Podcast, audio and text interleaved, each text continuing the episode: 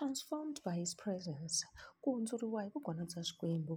Wansati u ri daniyele hi sungule ku n'wi kurisa loko a ri ni malembe ya mune. Sweswi swi ndzi tsakisa loko vanhu va ku ndza swi vona leswaku i n'wana wa wena u languteka ku fana na wena. Xana u swi xiyile leswaku u sungula ku languteka no endla ku fana na vanhu lava u hetaka nkarhi na vona?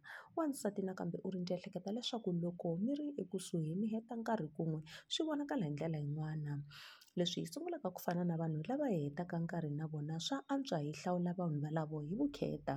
Naswona a hi nge teki nkarhi na munhu wa nkoka ku tlula xikwembu hi xoxe. Moxe u hete nkarhi lowu dzikeke emahlweni ka xikwembu. Loko a xika entshaveni ya Sinayi bibele yi ri a nga swi tivi leswaku xikandza xa yena a xi vangama.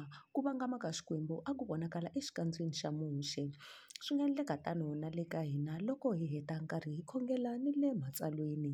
Xikandza xa hina xi nga ha va xi nga voningi hi ku kongoma kambe hi nga kombisa ku vangama ka xona eka swiendlo swa hina marito ya hina. Hambi ku ri ku languteka ka hina vanhu lava hi hanyaka na vona va lava ku vona leswaku xikwembu xi njhani?